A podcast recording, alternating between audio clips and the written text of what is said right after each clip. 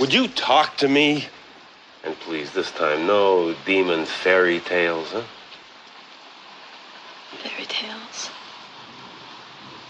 Fairy tales. My father didn't believe in fairy tales either. What?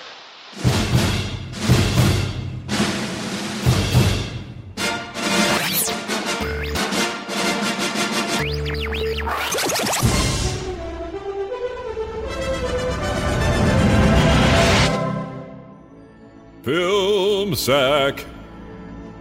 This is Film Sack.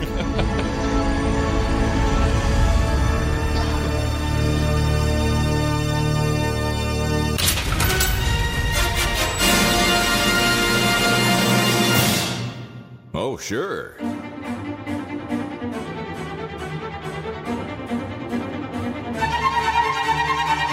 Hello, everybody. Welcome back to Film Sack. My name is Scott Johnson, and this is Film Sack, mining the very depths of film entertainment for all mankind, episode 354.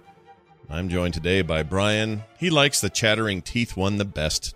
Dunaway. No, I actually do. This week's Skin Sack. Oh, hi. Hey. Oh, hi. Mhm. This week's Skin Sack is brought to you by Dr. Kellogg's Cinnabites. Mmm, it tastes like a lifetime of regret. Yep. a big old spoonful of fleshy meat regret. Oh, and remember, Cinnabites is fortified with seven deadly sins to ensure you and your family can go straight to hell. Mm. Jesus, this stuff sounds horrible. also, also through the month of October, we'll be we'll be sneaking in a puzzle box in every bag of Cinnabites. Mm. So if you just can't wait to get to hell, then we got a fast pass just for you. Mm. Wait, didn't Ibbott do this opening the last time we did Hellraiser? Jesus wept. Might have.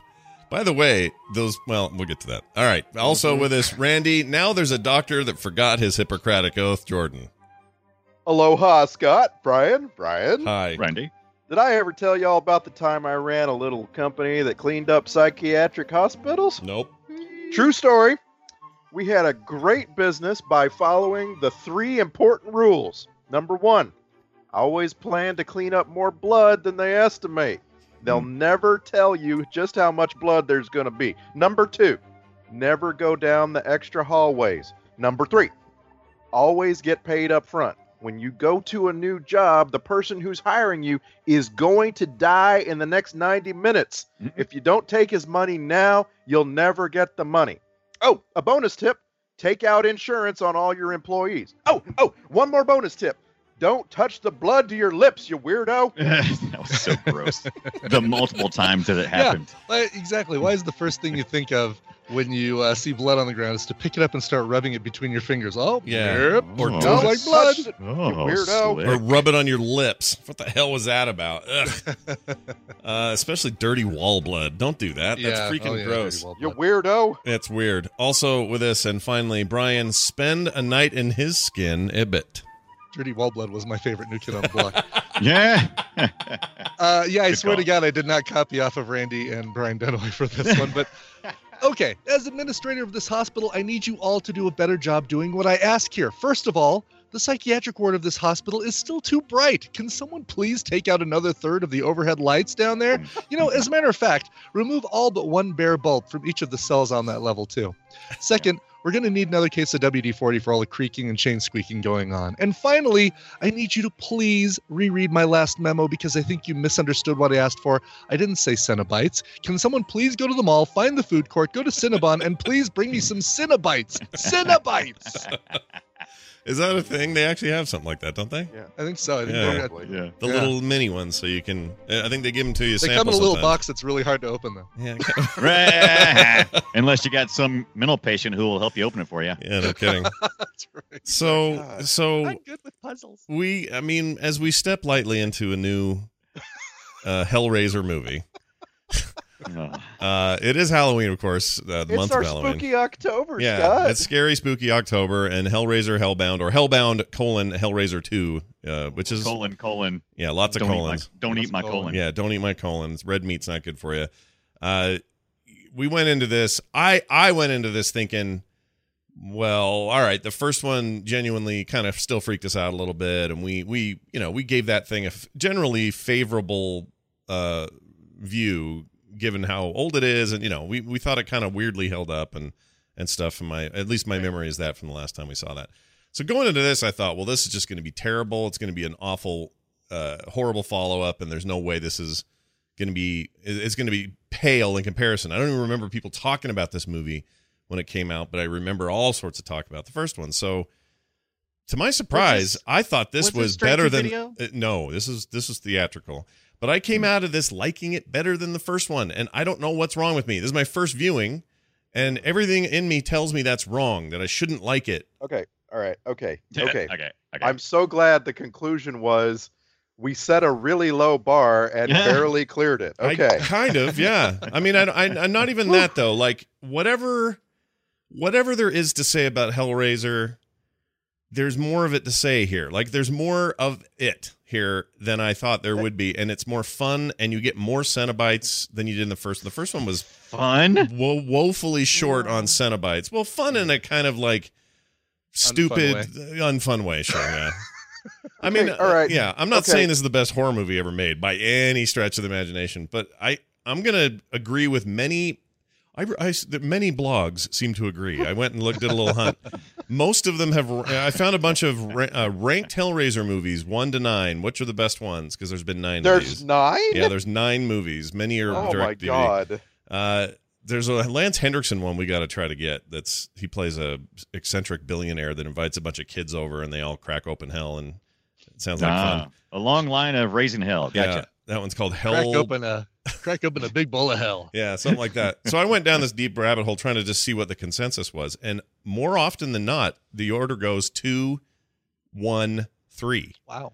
Wow. So two is highly regarded. Yeah, people like two, and I that surprised me. And I'm I'm looking at that while I'm watching it, and by the end, I was like, yeah, you know, I can kind of see it. I think this is, I- and it's in, in our relative comparison here. I think it's better than one, in my I, s- opinion. I saw this back in the day, but I think I saw it on videotape. Um, and I remember, it, okay, so the 80s horror stories and even the 70s were all about characters. So Right. Yes. uh, the the fact that Pinhead had an origin story in part two was was very exciting to me. okay. and, so uh, there's I- the first three minutes. Go Mhm. on. Right. And so it, it's more than just the first three minutes, it's also the, the last little bit. And then uh he you know, and and when he dies, you almost feel, by the way, spoiler, uh when he dies towards the end, you almost feel like oh, you feel kind of bad because it's like uh, oh, uh, this this hell is under new management. I just I And, want to uh, agree right, with you right. that there were lots of times I almost felt something in this movie, but meant so often I realized instantly, oh, it doesn't matter if he's dying or being degloved or whatever, because it's just he's just gonna come back. Like like there's Right. no Sure. there, there's no finality to anything ever. He was on the he was on the tube at the end, right? When they were spinning around, wasn't his face in that? Yeah, he was on the final yeah the final Yeah, that shocking weird- prop. Oh, Yeah, yeah. it was so. s- yeah, but- like by the- somebody took some which- nails and hammered into a Why By the board. was way, that- which, why was which the had final- the worst green screen ever? Yeah. I'm like that. yeah. I don't understand. If you're gonna, you, you should save the best for last, right? Shouldn't that Yeah. have been an unbelievable sight to behold instead of a Right. ridiculous prop? Also, can I ask? I know we're I know it's the very end of the film, but the Yes, last there face. Wieners. Who? there wa- were wieners on there, Mhm. There oh, I know. I saw the wieners. I saw the wieners. But who was the face at the end with the bugs on his face? Was I supposed That's to know the guy that? from the first movie. He's the Yeah. um Is that Uncle Yeah, Rico or? immigrant, uh, homeless guy that Yeah. that first one to Right. get. oh, and he was Oh. yeah because he he opens the show as well he's the one who asked uh, uh the question that we all want to know what's your pleasure sir? Oh, Right? that's the guy. All right. That, Mhm. That's been. I didn't dig that deep, but it's been bugging me since I finished it. To like it? Yeah. You did it change it for you No, like it? no. I mean that, that some- ending was dumb. I, I'll give you that. It was stupid. Can we get some sort of basic plot outline now? I want to. I want to say up front, this is an, an really complicated movie. Like, I'm shocked at how much of my brain it takes to sort of understand the whole plot. oh yeah. right But but can we like summarize it? Scott, do you have like All a- right. a, a Yeah. idea of what goes down? Here's my summary. It follows. They literally at the start of this movie, which really didn't bode well for me. I didn't think this was a great intro. Mm, but yeah, they, Yeah. they start with a trailer for the previous movie. Yeah, they did it Previously previously on on Hellraiser. on Hellraiser. Yeah, I mean, all it was missing was a voice saying that. You know, like it was Yeah. seriously like that. And then they so they show all this follow up, or they show all that stuff how it ended, so you were reminded what the movie, the old movie was. And it picks right up with the girl, the daughter. She wakes up in the hospital. Um, she's completely traumatized by this, and uh, dude from that we just saw in um, uh, Strange Brew shows up. Uh, I don't know if you guys noticed that the the cop guy. didn't. He- Okay. he's Oh. he's Strange the Brew? he's the hockey player in Strange Brew, the the Yeah. kind of mute hockey player that never said much. Um, anyway, he's also in Star Wars. He's in. We talked about this guy before. He's he's interesting. He's also in Rogue One and some other stuff. Anyway, he uh he's in there, and he's the chick in the bucket as far as I'm concerned across this film. Uh, nobody's more chick in the bucket than him, so I play this in his honor because he showed up at the very beginning. Seemed like he had a significant role to play throughout the film. Seemed like he was going to be around, and they just freaking left that dude. He's done. Yeah, he's they out. did. Yeah. Yeah, he's out. There's no explanation. He's gone. He may as well have not been in the movie. But anyway, I the whole actually- the whole the I, whole I just point. want to yeah. I want to stop and say I found it really hard to note tropes in this movie. Mm. Like Mm. it it's because it's just like an exercise in taking skin off bodies Yeah, and yeah. throwing Yeah, blood right. everywhere like It's right. It's like shock. It there's no trope except for the we're gonna throw everything that we can that's made out of latex, Mhm. fake blood, and and sinew at, at you, and um, in various degrees. It's like the Taco Bell ingredients of horror. Yeah, which In is my, in my living room, there were people leaving. Okay, and I, I had to stay because I had to watch it. But five minutes in, people were like, "Nope." Yeah, Oh, no, it is that's is really. I mean, it's definitely it's it's it's that Clive Barker thing. It's sadistic and it's it's creepy, but in a Yeah. in not creepy in like a ooh scary way. It's more like a oh yeah, people are uh, like ple- pain is pleasure and pleasure is pain, and people are peeling skin off, and that's great Mhm. somehow for some people. And there there was there was one huge trope that I I want to I, I want to get to but uh, I'm going to try to remember it for later cuz oh, all right, I want to Well, wanna talk can go about in any order we want. Apparently. Yeah. I want to talk about Star Right. Wars and okay, a trope all right. but let's but let's Okay. stick with trying to outline this damn movie. Yeah. it's so Right, so there's right. more to it. So what happens is she's back, and you're thinking, "Oh, phew, okay, her family's dead, but she might be crazy, or she's super affected by this." And there's some smarmy British doctor walking around uh, with the guy from Aliens who uh, sent everybody in at the wrong time, Gorman. Uh, and I couldn't tell if his opening monologue was something that I needed to make note of, so I made note of it. Oh, you did good. Yeah. Turns out it was Do- nothing. Do you Do you regret feel- that? do you Yeah. feel now like it was something that informed the rest of the film No. 'Cause I. I, I still don't know. No, I still have it no didn't. idea. All it did is set him up as a guy who's who's the world isn't enough. I must know all the secret. Like he's just a weirdo. That's all. Yeah. So- now let me take this this blender and blend these brains. Yeah, and his I mean in a way this is aliens to alien in that they go overboard. It's like, okay, well, first one had Cenobites and they were weird and mysterious and gross.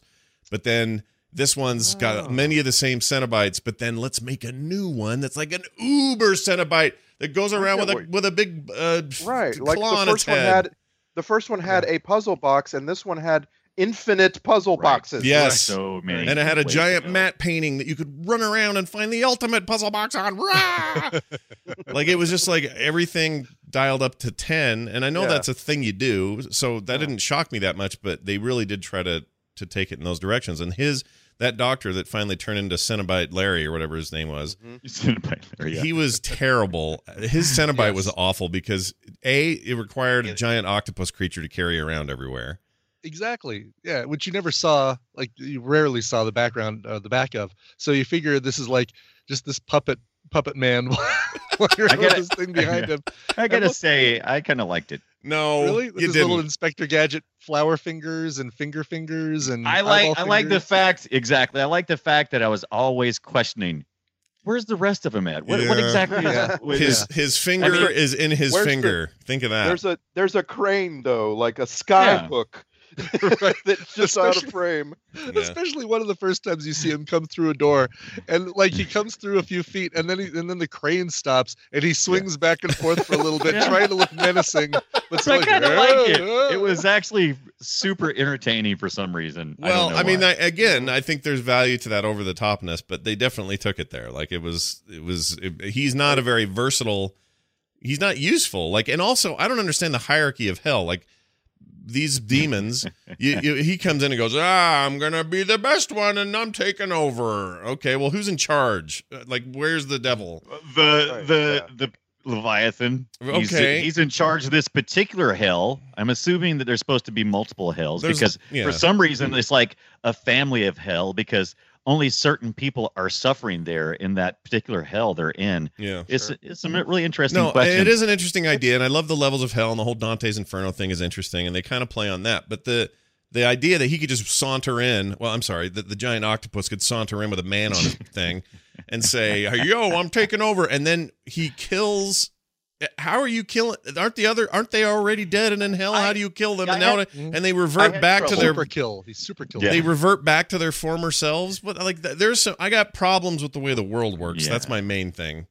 Um, yeah, there, there were several characters that died with inside hell, and they didn't really answer what happened to them because the main uncle, who is the primary person who is calling, you know, sirening the bringing the the the actress down to his hell, uh, he gets his heart ripped out, and I'm like, okay, so now what? yeah. So It is he doesn't- dead? It Because doesn't wouldn't that seem be like he'd be dead. It seems like he's not dead. Like, are you dead? And if you are, great. This puts you out of your misery finally. And if you're not dead, well, I don't. Then what? Then why is it a problem to take his heart out? Like, there's no rules down there, and I have a problem with that. I like. I like to have Mhm. some semblance, even if it's Right. weird and mysterious. I like to have some semblance of rules, and the and the I- rules seem to be Right. just that's a and that's a great um a great point to make because uh movies like this they're just they they take pleasure in the fact that there aren't any rules like all right well we can have blood pour down from all these picture frames and we can have a drawer in this credenza full of cockroaches Mhm. um anything we want to do because uh, you know it's hell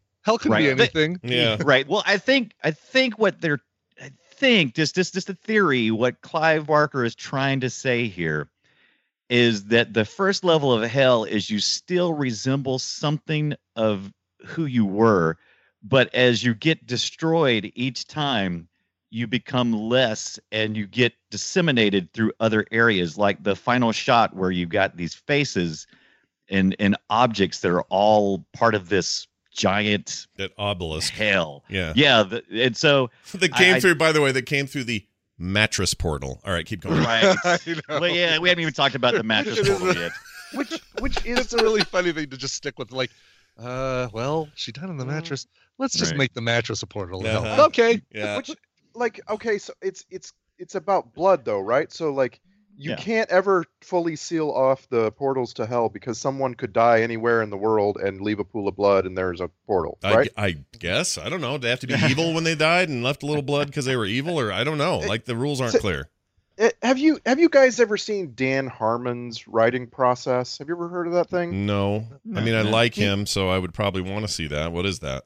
like he he tried at some point to come up with with like a real basic like uh theory of of storytelling at least you know Mhm. for him this is how you construct an episode of like community or rick and morty or whatever.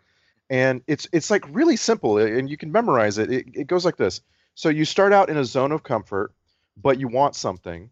So you enter an unfamiliar situation then you adapt to it then you get what you want but you pay a heavy price for it then Mm. you return to the familiar situation but you find out you've changed that's the Right. that's the whole thing and it's real straightforward and it describes so much that's so entertaining and i couldn't help thinking about it in this movie because i was like i don't feel like the storytelling is uh, like uh, there's a lot of story being told but i don't tell like I, I don't feel like it's it's going anywhere or doing anything you know what i'm saying Mhm. Yeah, Like- there's a lot of like that at in the this. at the end when the two guys are cleaning out the house i'm like oh no Oh, I know, dude. And you know what's the worst about that? I uh, can I have my I want to lodge a complaint about the worst Okay. thing in the movie because overall I had fun with this, but there is a hole in the end that, and I don't mean the the portal A hole. hole in the the end. mattress hole Yeah, the mattress hole. Where my problem lies is they're in there moving this. This is the doctor's house. It's this pristine home, except for the room apparently that has all the death in it. And he's so it's nice and white and clean and everything. And they're and they're moving out these boxes. And in every room there's stacks of perfectly prepared moving boxes to move out. and that includes the room with with the mattress with the giant bloody mattress in the middle of the floor with chains on it but everything are, but all around the sides of the room are neatly stacked boxes that means Right. somebody's been in there packing the joint up and they're just tiptoeing around the obvious no, the freaking elephant previous in the people room got sucked into the mattress. These are the replacement movers. okay well that actually makes sense in this wicked thing but it, it's that annoyed the hell out of me because I just thought, all right, whatever. Also, uh, wouldn't you? Why the mattress? Is it because it's the blood stains of the dad or the or the Right, uncle or yeah, whatever? okay, yeah. all right, eh, fine, whatever. I, I guess where the greatest evil took place, right? That that That- opens a gateway. Mm. Right. A It's the sin. only common thread through the whole film is Right. she's yelling at the beginning, destroy the mattress, and no one ever does. and so you end up at the end. But like th- that's not a story. No, like the no. the movie starts with her being visited by voices from her dad. Is that right? no, it's her dad? uncle. It's her uncle. Well, it- yeah, she thinks it's her dad. Stepdad? It's no, her- no, no, no, it's. Her, her dad, her her dad, her uncle who never married Julia, stepmother Julia. Yeah, he Uh, he So, wore the dad's dad- skin at the end. Remember? Right. Yeah. We never we never had any closure on the dad. She just kept looking for him, knowing that he was suffering in hell.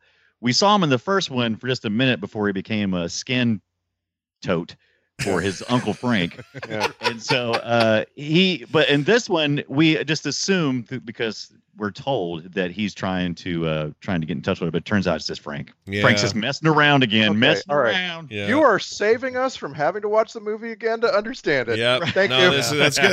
Yeah. that's the good lore to understand. But it's it's definitely got that kind of just it's chaos for chaos sake and and and and the fun is supposed well, the fun, but the the thrills or the the whatever you're getting out of this movie is supposed to be the minute to minute just horror of what's going on. I w- I would say you know they they were aiming for something a bit like what the original uh Silent Hill games were aiming for. It's just disturbing. It's not jump Yeah. scares. It's not like the traditional Halloweeny type stuff. It's just straight up like, ugh, gr- w- gross. Like, why would you be, you know, why would that lady put on uh, uh, Crockett's clothes from Miami Vice and right right right it, you- there my Twitter post. Uh, oh shoot! I gotta slow. I gotta slow down on that. But but you know, like why why why why is what you're supposed to be asking all the Yeah, time. yeah. And um, I think we made this comment in the first movie, and I'll make it again here. The body makeup for when they're half formed and just sort of when she just got out of the mattress and was starting to get back to herself or whatever. yeah the muscle suit That's really impressive. Like, Yeah.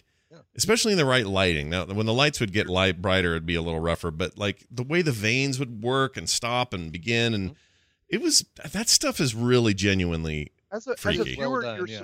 you're supposed to suspend disbelief, right? And you're supposed to go with it when it when it degloves somebody. You're supposed to, you know, like see whatever remains as not having skin on it. But then there's Right. times in the film when they don't even try. Mhm. Like they're just like, oh, we'll just show a bare arm and we'll just put a bunch of fake blood on it, and that'll look Yeah. like it's Is- no. Mm. it's it's it's right you're right there are some great scott he's right he's about all the blood and everything it's very well done but it's not something i want to see No, so yeah. what do you do with that i mean Yeah, no, you're I mean, right. if- you're even right. if you can render a booger really well, do I really want to look at it? no. no, yeah, like like there's a that always reminds me of that Blair Witch moment where she gets a booger. Uh, Yeah. it- she's Yeah. she's out in the Oh. uh, in the woods freaking out, and the camera's up there, and there's like snot running. flopping out of her yeah, nose, and I and it's it. supposed to make you go, oh man, just the sheer horror has just put her in this Oh, horrible real. place, and all I think of is, dude, wipe the bug, wipe the bug. Maybe a second take.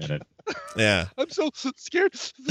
okay, So- uh, we're gonna do that one again. Uh, I mean, this movie is so full of things. You know, the whole "What's Gross Got Out" segment is going to be hard to Oh, do today because everything's Pointless. gross. Pointless. But I have a very specific scene that I don't know if you guys noticed, and it doesn't Mm. feature blood. So I'm curious. It's If- hard to. I mean, where would you even begin? Like, there's there's a hundred, right? There's does a it hundred. involve? Does involve people making out? Yes, oh, it's got to. yes, you're I totally mean, Does it's not right. even- involve making out with uh, Mrs. Goodbody there? The uh, Yeah. Yeah, Mrs. Slim- Slim Goodbody. Slim Yeah. Goodbody. She was like an actual Taco Bell item. She was wrapped in a tortilla and had all the meat inside. But she mummy bandages and then a exactly. crockett suit. She uh no, yeah, that's the scene. I, for whatever reason, he's just about eating her face off. It's just Yes, a horrifying kiss So and should have never Was- happened. that one more gross than when at the end when she's wearing the skin suit and kissing him when when he's all Mm. doctored up, doc ocking. That didn't mean, bother which is which is worse? that didn't bother me because to me that's just latex and fake and just no big deal. Yeah. Like the well, the, the you know, moments both that are are gross. latex and fake. I'm you'll- just saying. You should notice this when you know that's true. But you should notice that when I'm grossed out, it's usually not by effects that are meant to Yeah. be gross. It's those are Yeah. I, those are effects, and I know what those are. But when I see Uh, When I know this guy is literally like, I've got a photo of this. I should put it in the chat, but or in the um in the sli- uh, Skype so you guys can see it. But that just over the face giant like old and there and this is a guy in this like 50s and it's just ugh, it's just Yeah, gross. Yeah, yeah. Like No, that. it's, it's, yeah. it's the method of Okay. opening your mouth as wide as it will go and trying to consume the other person's yeah, that's face. disgusting. Oh my Can, gosh. can we go on on around the table? like a also, starving like, baby bird. I just want to ask the other the other two, Brian. Like, what was the scariest, like the effectively scariest thing in the film for you? Mm. Because it because you can get a little tired of it, right? Yeah, So like, right.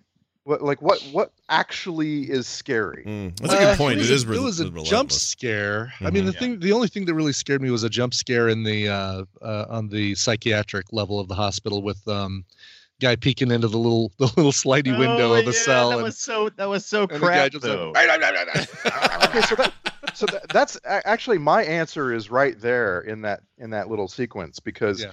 the scariest thing in the whole movie to me is the idea of being crazy and being in solitary confinement and someone comes and looks at you and you're just like freaking out and you want to get out you know like Sure, that's sure. the and i and it, made me realize that scaring being scared is a is a much more simple uh, idea than than what this movie thinks it needs to show you. Like it needs to show you uh, a tear open up in someone's side and an appendage comes out and then that appendage opens up and another appendage comes out of that and it's got a little spinny blade on it and the blade has a spike that comes out of that like you know what i'm saying Eyeball at the end of the whole damn Yeah. thing. Yeah. yeah and you get to you get to the end of all that and you're like i'm not scared so much as annoyed that you went to all this trouble whereas it made me realize you know what one big guy carrying a machete is freaking scaring It's like Right, me right, i'm right. going to be running away and i'm as an audience i'm going to be sitting there trying to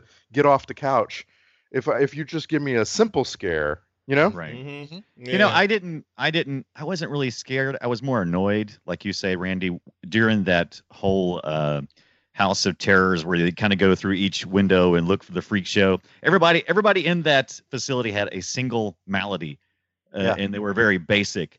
And uh, yeah, the guy going "Rah, rah, rah, rah, rah," that just Yeah. made me laugh. I Yeah. just, I was like, Where- that's Where It is made me laugh, the It's still a jump scare. Yeah. Where's the Right. hospital administrator during all this? I mean, honestly, what is this hospital? What is There going on there? none. It's that's stupid. There and the, yeah, also this the is guys. actually a private prison okay, right, great, but they're doing like serious surgeries. Uh, he's supposed to be, I guess, a psych- psychiatrist and a surgeon.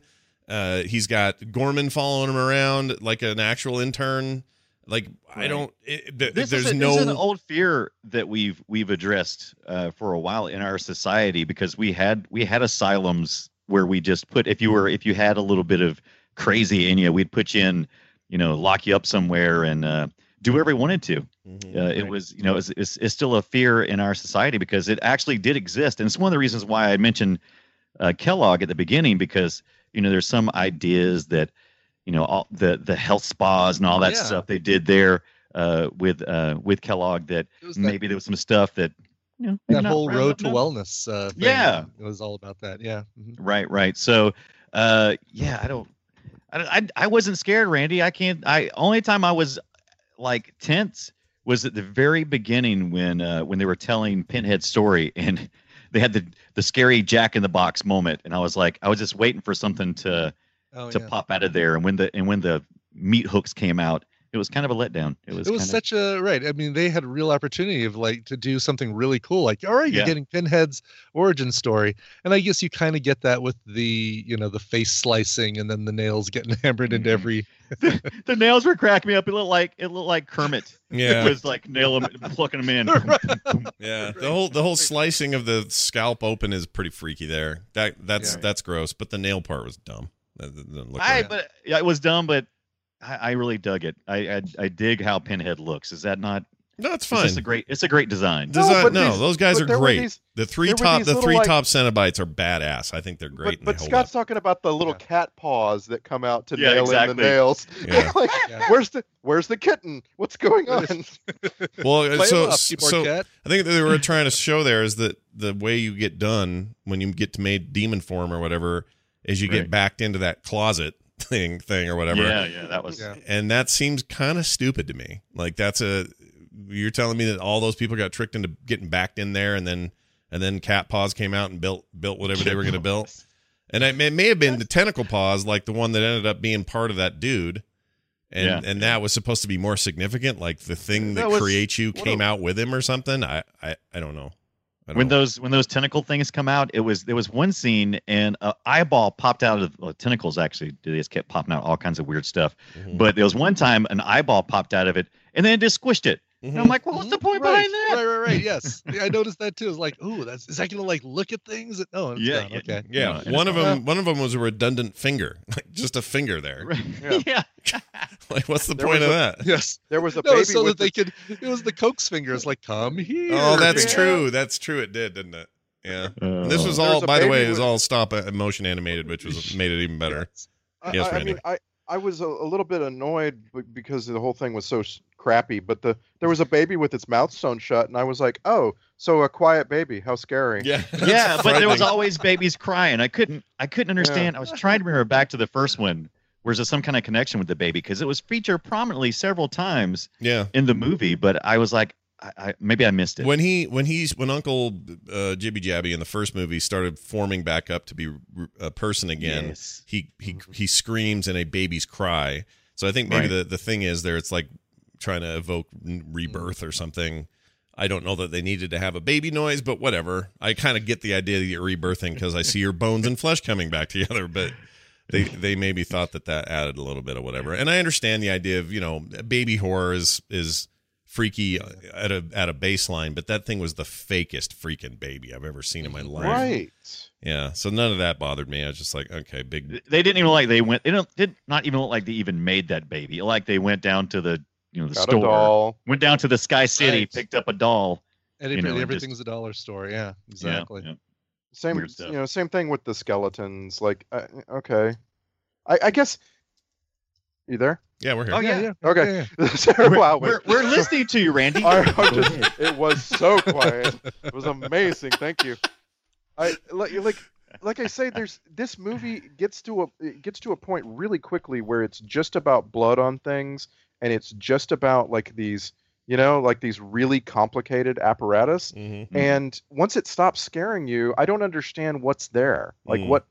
Mhm. Why? Why does the movie keep going? Why did they continue making it? Well, and the first half, half's very different than the second half. The first half's all about you know tapping into that world again. I don't know why the mattress is even needed because if it's if it just takes a puzzle and a mute girl, then what's why even have the mattress? Like just. Uh, I, I I guess the, the the the mattress is how people are escaping from there, right? Is that the deal? Right. That that that's how they get to this side. We we get to their side using the cube apparently, but apparently the only way that they can escape out of hell because Frank, uh, the the bad uncle from the first one, that's how he comes back. He is able to come through the bed, uh, and so we think that that Linda's also going to come through the bed, and she does. And yeah, Hmm. I, I don't.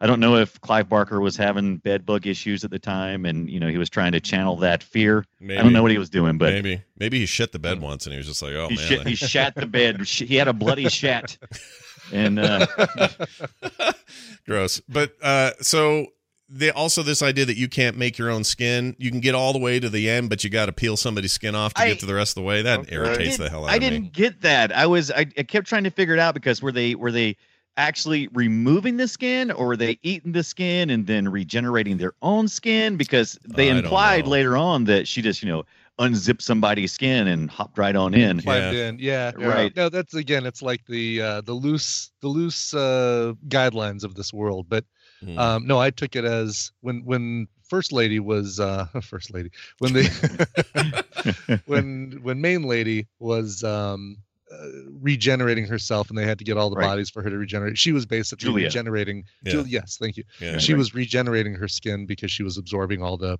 the. So is that why? Is that together. why the final? Because everyone in that dead room was was fully clothed, but the final one was buck naked. Is that the reason? yes. Okay, all That right. was Because weird. that's Yeah. the quickest access to skin to eat. I, I, guess. think exactly. Well, you figure you, for whatever reason, I'm just imagining that she just has to basically go on, go over to each one and right. and uh, baby bird kiss them like "Hey," for each one.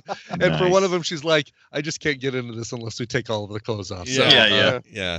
I can't. So, the skin were job I need. Yeah. Were any of you guys uh, fooled by uh, Christy or Kirsty uh, not twist. not wearing the Julia skin No, because no. I not even for a second I was like, ah, Kirsty, I know that's you. Yeah. Yeah, well, because they show right before she's looking at the the body bag, Right. the bag, the suit bag on the on the yeah. ground. That was the other I- annoying thing is that the the the whole exchange of her dropping the the whatever that obelisk thing, the cube that turned into a poker, whatever it is, the Right. little wha- what is that? What do you call that? A diamond? What's the shape? Obelisk. Is it obel- Obel- ob- it's yeah. not really an obelisk. not a 'cause it's obelisk. We It's can like call a it a diamond. though. Okay. Yeah, diamond. Sure. so whatever that thing is and why it's important or whatever they they drop it because they f- tripped or whatever and then they just kept running Yeah, it was like the weapon they didn't pick up. It's like, what are you crazy? that annoyed There- the hell out a- of me Give me a trope alert. all though. right i got one for you hold on right here here you go Is it is it the most important thing or not?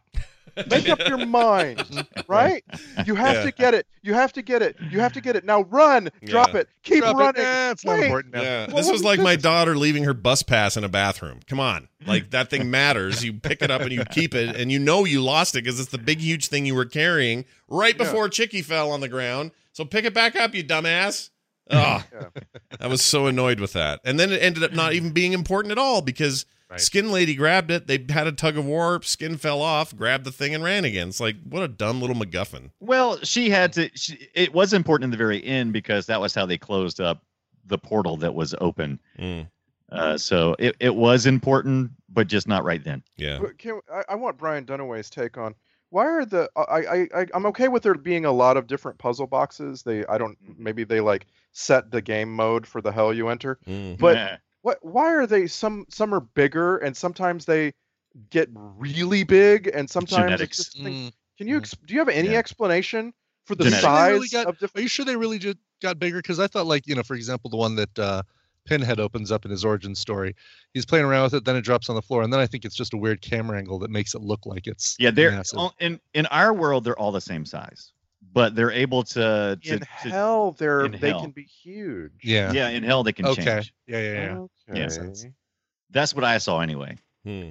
But but the, I did like the idea that there was multiple cubes because in the original you think, oh, it's just that one gateway to hell, and as long as we can get rid of that one, we're safe. But Yeah. then they presented a whole bunch of them, and then Kyle walked around and said, "Jesus, oh Jesus, Jesus, they've got glass with with cubes in them." You guys remember him from Aliens, right? The Gorman guy with the bandage on his head, and he was sending everybody in, and they were all dying one by one, and, and Ripley had to like oh, was that? kick him off William the mic. Yeah, they had to kick him off and say, Oh, "I'm I'm taking yeah. over this thing," and then she drove in to save whoever was left. That was that guy. That's Gorman. Okay. Uh, I did not remember him. yeah, I didn't either. his I face was that. immediately familiar, and I went, "Who is this guy? Who's this guy?" And I started searching around. I'm like, "Oh yeah, freaking Gorman from Aliens." He was like, Yeah. he was like, he was he was a he was a wimp. Like once faced with the xeno, the xenophobes. No, what are they called? Xena. Cenobites. No, the, in, no, in Aliens, what Xen- are they called? Oh, oh, Xenomorphs. Xenomorphs. Once forced. Don't get your Cenobites and Xenomorphs mixed up. once they who was actually faced with the reality, he turned into a puddle of of goo. In this movie, I thought, Right. oh, he'll be there till the end because he's the love interest or something. And they just threw him to the side, sucked that blood out, and tossed him to the ground, man. Mm. Like he was not going to, he was not Right. going to continue on here at all. That was the end of it. At It- least it he, was at least uh, in Aliens, he went out heroically. I think uh, him and uh, Vasquez held a grenade together That, was- right, right. yes. Yeah. In the uh, right in the air air vents. in the right. vents. I was ready for him. To, I was ready for Cal to die after he what he was trying to peek in that room, and he knew there was a you know skinless beast walking around somewhere, and he and a lady who he's never seen before walks up behind him in a house he's not supposed to be in, and he's cool with it. He's like, "Oh, oh, you scared me. Oh, but you're yeah. you're fine Yeah. because you have skin." Yeah, you So, uh, because you have skin, or and you're not dead and covered in flies. Come on in. Yeah. Yeah. So we're good. Everything And so I was I was glad to see him go. Yeah, but again, it's just part of the insaneness. Like it's supposed to feel Mm-hmm. insane, and I felt that feeling through the whole thing of like, gosh dang it, this place is weird. And also, it started making me think, you know what? These directors are weird. These writers are weird. Everybody's Yes. weird. Like this is weird. You shouldn't. It's hard to get lost in this film because you keep thinking about the people making it. yeah, True story. yeah, Mhm. big time. I seriously, I seriously worry about you, Clive Barker. Yeah. Seriously, Yeah. you need you need help. that guy's got some ideas. I mean, I guess I'm rather him put it on paper than do it in real life or something like that. But but yeah, like this, his ideas, like the books of blood I read forever ago, and it's in my late teens. Uh, his books, and they're horrible. Like the stuff Horror? Ho- hor- Horrible? horrible as Bri- as Ibbott would Okay. say. Hor- Horrible. Horrible. Horrible. Horrible. They're just awful, disgusting What's wrong with stories. the way I said? I think I said just fine. They exp- they explore things that average people, uh, you know, it's just abhorrent stuff. And great, whatever. There's a place for that, but this movie definitely taps it, you know. And I hear that three and Right. forward is much more. You know how? Okay, so like the first Freddy movie, the first Nightmare on Elm Mm-hmm. Street, is a little more of a horror movie. In fact, our watching of it was kind of a surprise. It was like, oh yeah, this is you know, this is there's some gnarly stuff in this. Mm-hmm. And then this the the second through the rest of them became more like action action Right. horror. It's like different. So what I've heard is from three forward is like that. They they they Oh, go they it- go to that from now on. Well, There's- let's let's see if we can predict it by the by the names because the Hellraiser's always had the most interesting names to me. So we have uh, Hellraiser, the first one, and then we have Hellbound, which inverts uh, the title. It Uh, makes Hellbound, sense though 2. because they they do go to hell over and over in this film. True. Uh, Hellraiser 3 is Hell on Earth. Okay, so these are pretty decent titles. Hellraiser Bloodline. Okay. Hellraiser Inferno. And then we get to Hellseeker. And then Hellraiser Deader. And then Hellraiser Hellworld. And then we got Hell- Hellraiser Revelations. So, I mean, yeah. they start running out of names near the end, I yeah, think. I think it's Yeah. Hell World is the one with Lance Henriksen and the one I think we should try. right. Yeah, Hello World. Probably. Hello, Yeah. hello, hello. So- Jamie.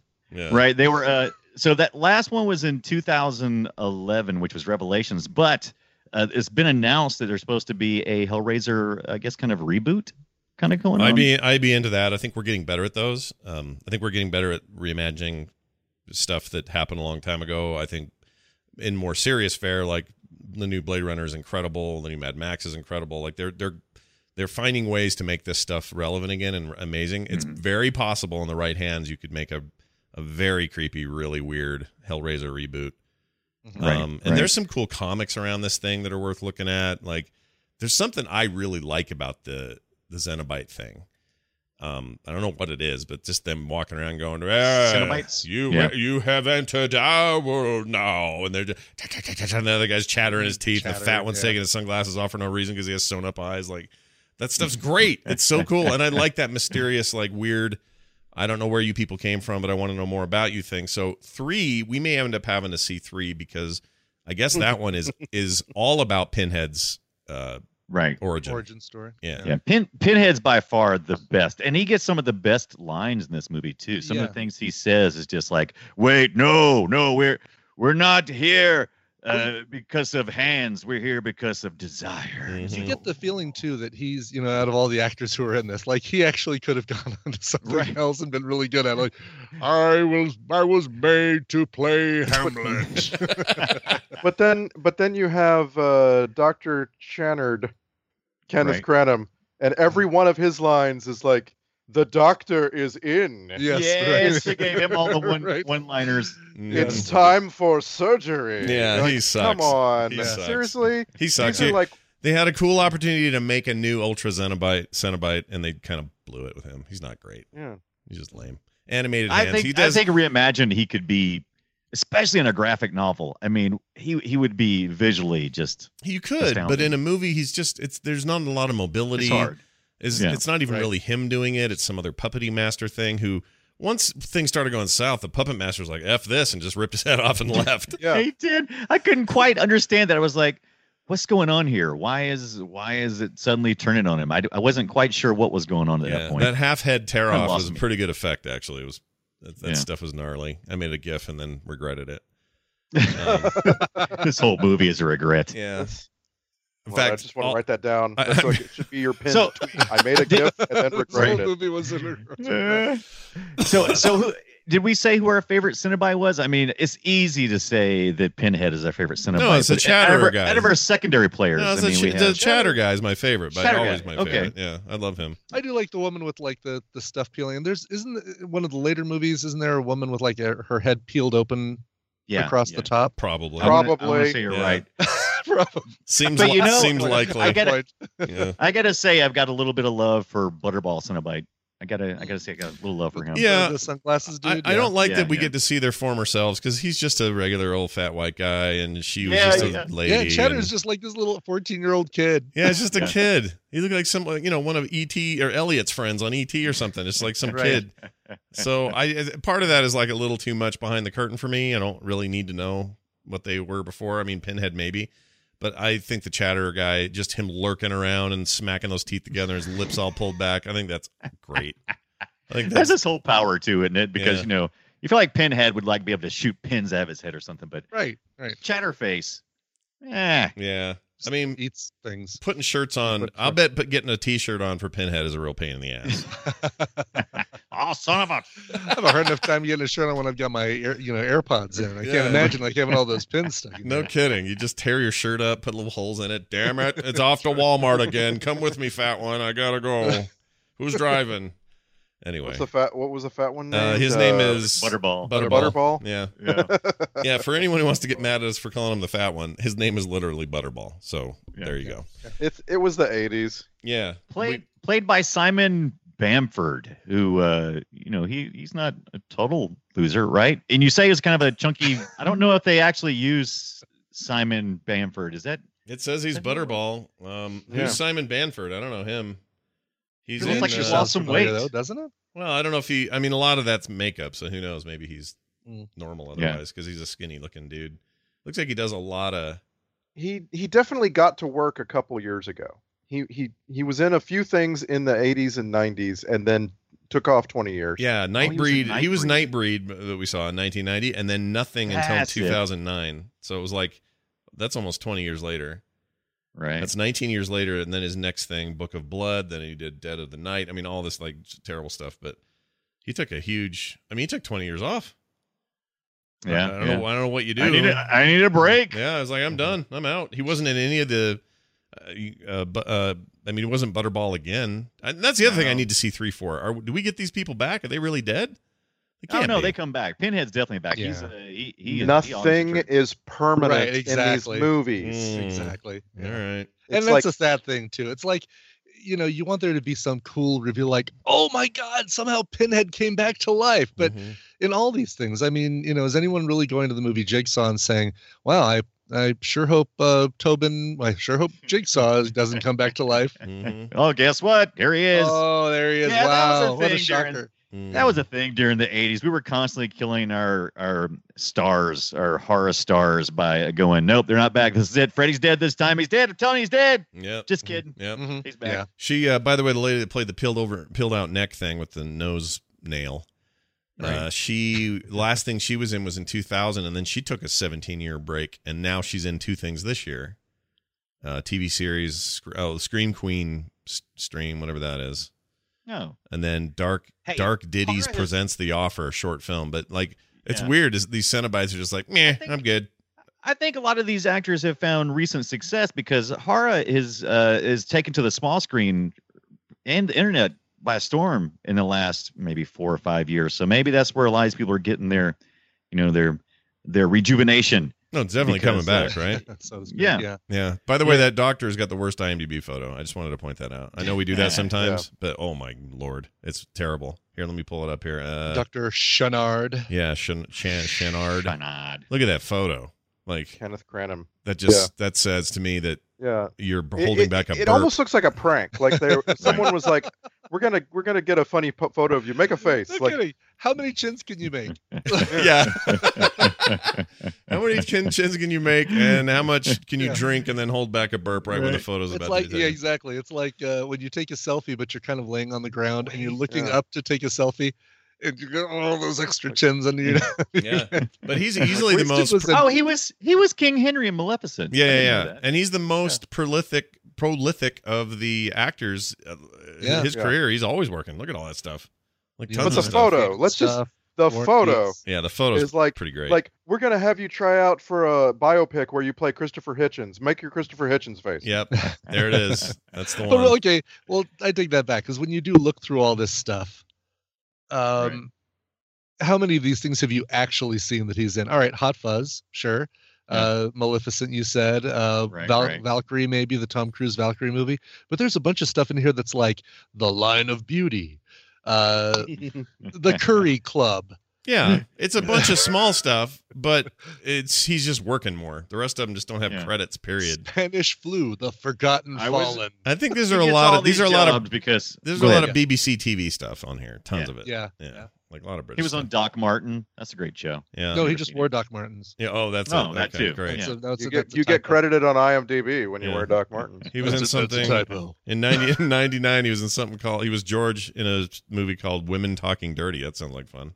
Mm. Yeah. Why Yeah. was he in it? I don't know. He was. Talking dirty about Right. Oh, he was he was in a movie called The Most Fertile Man in Ireland. Ew. Okay. Gross. I thought that was um. He's- it was Liam Neeson. No, I don't know. who Maybe Right. these are all gross films. Hellraiser and all the rest of them. He only appears in gross films. Yeah. Yeah. Who knows? I will. I will say that when when some of the people were leaving the room last night uh, while I was watching Hellraiser, that they were saying, "Oh, I thought you said Hellboy," and they and they walked away, and I'm like, "No, this is nothing like Hellboy. hmm It's just that it deals with hell too." But wait, where are you going? Come back. Yep. Totally. Okay, this is interesting. So the um, you we were talking about Barbie Wilde earlier, who is the female Cenobite with the peely shoulder things. Yeah. She's a casting director for the Real World, the MTV Oh, Real really? World. Oh, wow. What a weird. It's funny where people end up, man. It totally is. Yeah. Mhm. Yeah. I mean, that's great. Uh, if you if you weren't finding it in film or genre, even genre film, why not go somewhere guess else and so. stick, Yeah. stick in the She was on. She was something. She was on a TV series called Sprockets as a presenter. I can't imagine that that's anything but Is that But, not uh, the is that not Dieter- the SNL skit? Exactly. She's the one who brings out the monkey. yeah. Yeah. Wait, was that Jimmy? Not Jimmy Fallon. That was um That was. uh, Uh, uh, Mike Myers. Mike, Mike Myers. Myers. Yeah, yeah, That's yeah. right. Speaking And of, now it's that time on Sprockets Movie with Dance. Dance. Right. you want to touch my monkey? Yeah, that was pretty good. Um, how I wrote this. How the hell do people get back but not Cenobites without the cube thing? Oh no, we talked about that. That's I, I still don't. I think that's weird. Uh, They need to get their rules. Uh, Get, get the rules. We need the Yeah, rules. there's, there's so there's so lax on their rules. Yeah, I don't but think would that's we good. want that? I mean, actually, when you think about it, like, do we want? Isn't hell supposed to be under not supposed to be conceived? Isn't that the idea that you're not going to be able to conceive this? You feel like you're going mad. Well, then you have Right. then okay, I understand that. And they have that montage part where the mom is yelling and there's photos of clowns and you know that whole thing. Yeah. And I, Yeah. I I get that, and I'm totally cool with that. Like this is not the. It's like the fountain. It's like this is not like what you think, so you have no perception of it. But they Right. have to get us in there. So how do they do it? Oh, it's a puzzle thing, and it made two doors open, and there's hallways, and I still mean- got to put my feet on something. Like it, it, it- that's hard, is what I'm saying. It's hard Right. to do. Clive Barker, Clive Barker kind of played around the idea of labyrinths in uh, in fairy tales, and that's kind of where some of these stories during the during the '80s were. Were kind of like these uh, modifications of, of fairy tales. And I do think the monologue that the doctor was talking about in the beginning is applicable to the story because he does talk about the brain being a labyrinth and not being able to understand it. And he's, you know, his curiosity is what gets him uh, to where he's at because he wants to know. hmm Has to And know. That's Has to know. man's that's man's arrogance, right? He wants to know. He deserves to know, Mhm. and then he regrets knowing. But in the end, even if it's mysterious, weird, and nothing makes sense, it still comes down to MacGyverisms. It's like right. pull the guy's heart out, that'll kill him. Uh, how about uh, put on her skin and pretend to be her? That's I mean MacGyver would totally do that. Mhm. Like MacGyver would totally do that. it's like I need to get out of here. Give me your skin. people, human beings aren't like we have to have our grounded notions of what's possible and where we can move and what's up, right? Like Yeah. Yeah. Uh, if you If you if you're ever an ant, if you're an ant and you live in this world, you're never going to have a concept of what the giant thing is that just put a giant firecracker in your home and blew you up. You're never going to understand that as an ant. Y- And I understand You know- that we could be in that position too with some greater thing, but uh, it's hard to do it in a movie, so they always end up MacGyvering it every time. Yeah. I think also maybe our current uh, knowledge may affect us somewhat because uh, we we've seen in the recent years we've seen what a face transplant plant actually looks like, and you know it just doesn't fit tightly. Nope. You know, and but these people are just putting on skin suits like it's hey yeah it's just me I look normal. Also just our current everything like our entertainment like i i was thinking during the maze shots wow maze runner is a better film than this i'll bet you maze runner 2 is a better film than this and and and that's just like because they took the idea of a crazy maze and then went somewhere else with it. Like they didn't focus on the maze running. There, it's a you know it's a, a movie about people and the weird situation they're in and their relationships with each other we- and so on. Do we expect too many rules in movies now? Do, are, it, I know it's I know it's great for I know it's great for clear communication, but do we have a place for movies like Hellraiser? I mean, if you ignore the fact that it's so bloody and grotesque and so much body gore that you don't want to look at it, but the Yeah. ideas, The Saw movies is the closest thing we have Mhm. currently, right? Yeah. and we're right, we're over them, right? We Yeah. kind of are, yeah. A little bit. Yeah, the torture Mhm. porn stuff has kind of gone the way for a while. I mean, they're trying to bring some of that back. Like Saw's got a new reboot coming.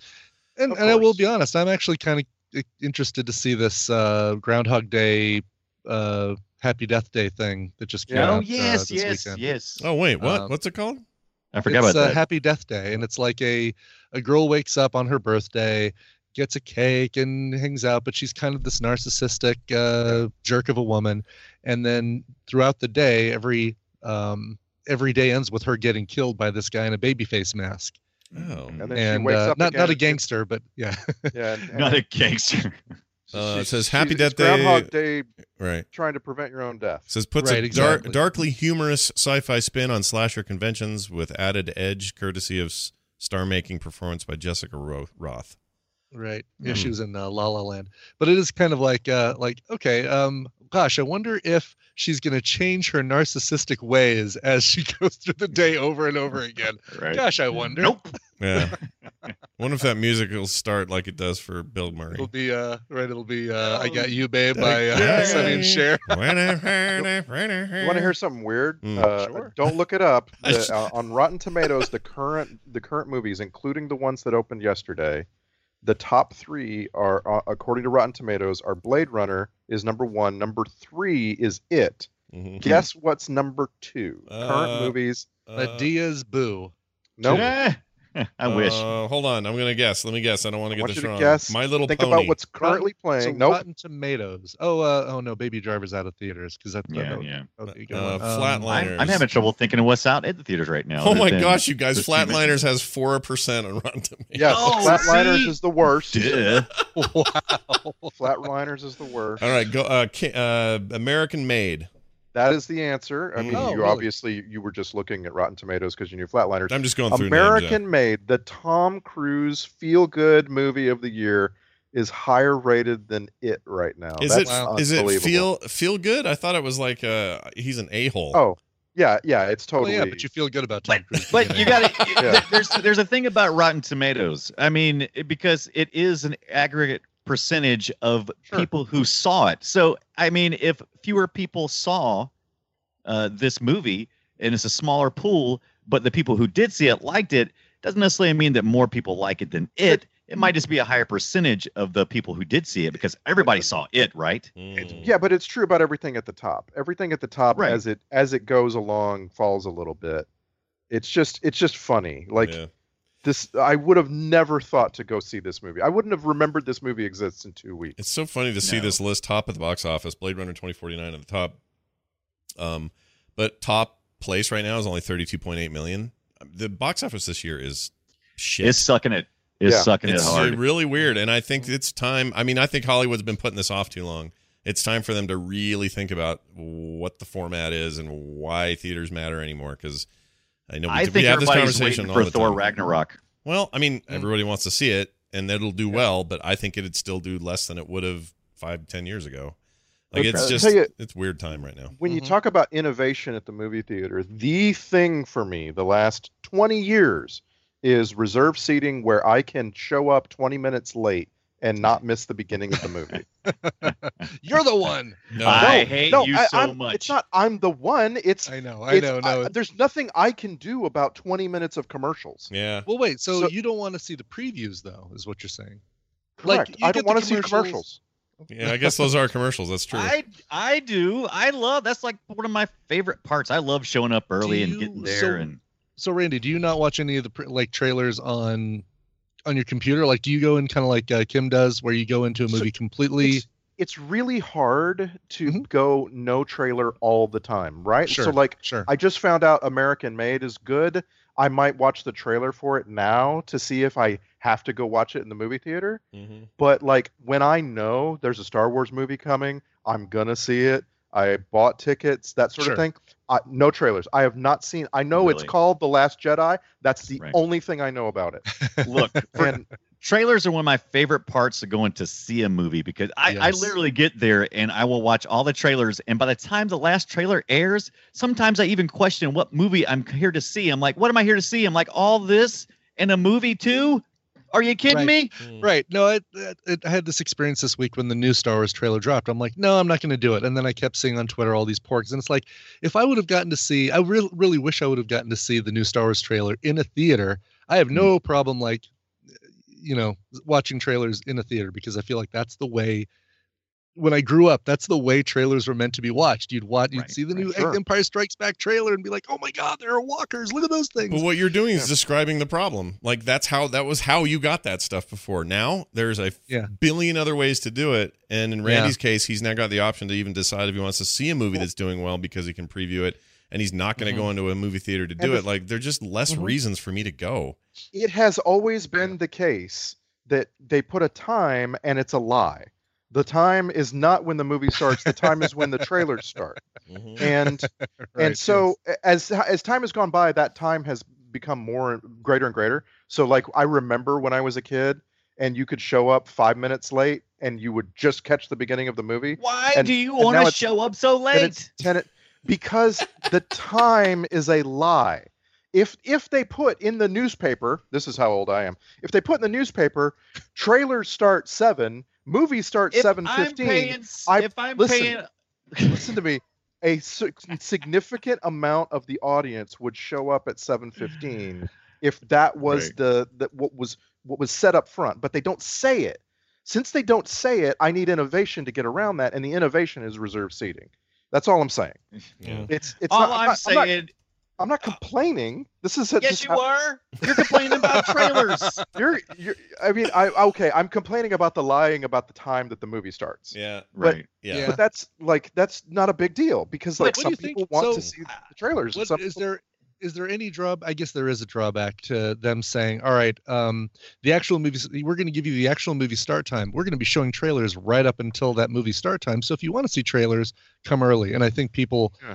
would not come early, and and you'd never find out about some of these movies know what- that that don't have big, you know, big uh, advertising budgets and can just afford to show a trailer know. right before. Mhm. I don't know why it annoys me so much, but it, it annoys me that you show up there like at the last second to what there's no time to sit down and get in the right frame of mind to see a movie. It'd be like going to the freaking uh, uh, candle store and going straight to the first candle, grabbing it, sniffing, and going, I don't like it.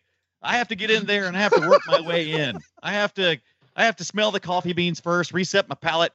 Yeah, but look at this. sit like, down. no, it's Whatever- like- here's what it's like. It's like uh, calling the restaurant ahead of time, telling them what you want to order. They'll say, "We're going to be placing it on the table at 7:15," and Ooh, you I get like there and you just sit down, That's and not- they immediately plop. the That's food not in front of bad. That's not a bad idea. I kind of like it. The the Uh, point you. is, No, what's the experience? Yeah, Like, no, I know, I understand that, I understand that, but Why not just less. What I'm saying is less and less people value the experience, and the restaurant one's a, is a bit of an outsider. But the but the movie thing, I think, has real. There, there's really something to be said there. There are plenty of us like Dunaway who want that experience, who want to go in, reset his palate, have that experience of the lights going down and the you know all that stuff. But less and less people, on the whole, not outliers, but on the whole, in the averages, are. uh, It's not worth it to them anymore. No, I right, agree. I right. agree. But you know what? Those same people are the same jerks. They're checking Facebook every five minutes during the movie. I want to go, get out. Yeah, no, you don't, that's okay, that's you the don't other love problem. Movies. You That- don't love movies. Get that's out of here. That's the the only movie problem. is different. I freaking hate people who show up late and the movie's already playing, or who eh, look at their screens or whatever. Like, that's that's different. I'm saying that 20 years ago, I started going to movies 30 minutes before the posted time Mhm, Right. because the only thing I cared about was getting the best seat in the house. mhm.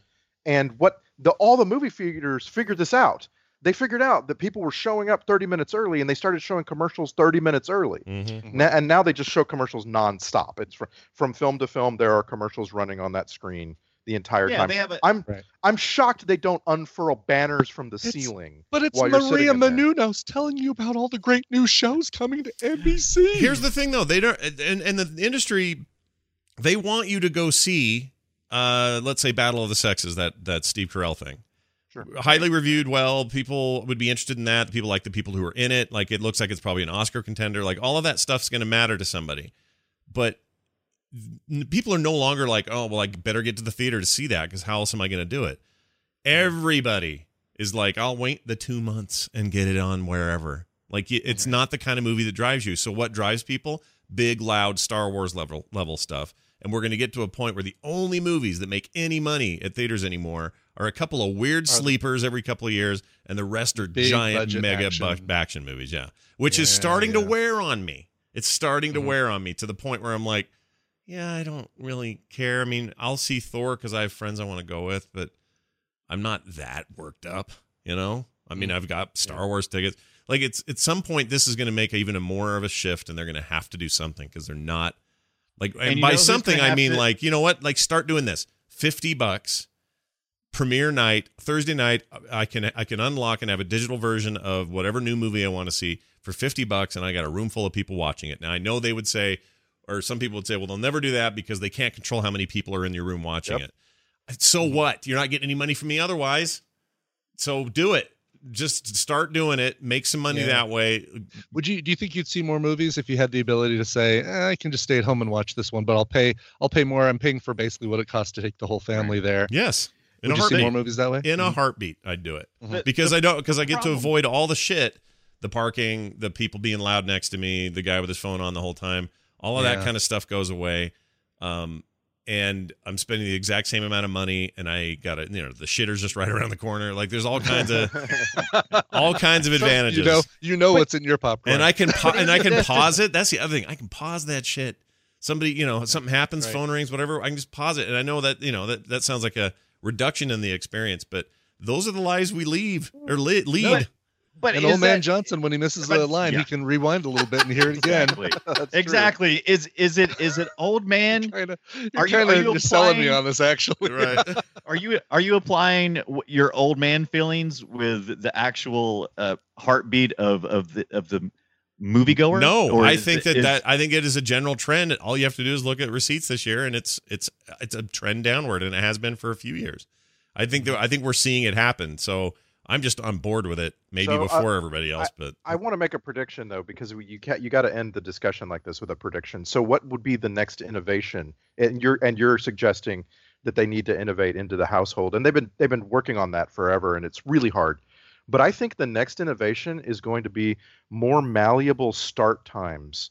Uh, I really believe we're going to get to a place at the movie theaters Mhm. where it's like there's not this either show it, it's either showing at six or you're not going to see it kind of thing like Mhm. where people can people can show up and once a critical mass gets into the room the movie starts Oh no. No, I seriously. and I, i, actually Randy's agenda is, dictates our future. No i'm just trying to i'm trying to predict innovation Once enough people show up, we'll go ahead and start. Uh, we're waiting for a few more people.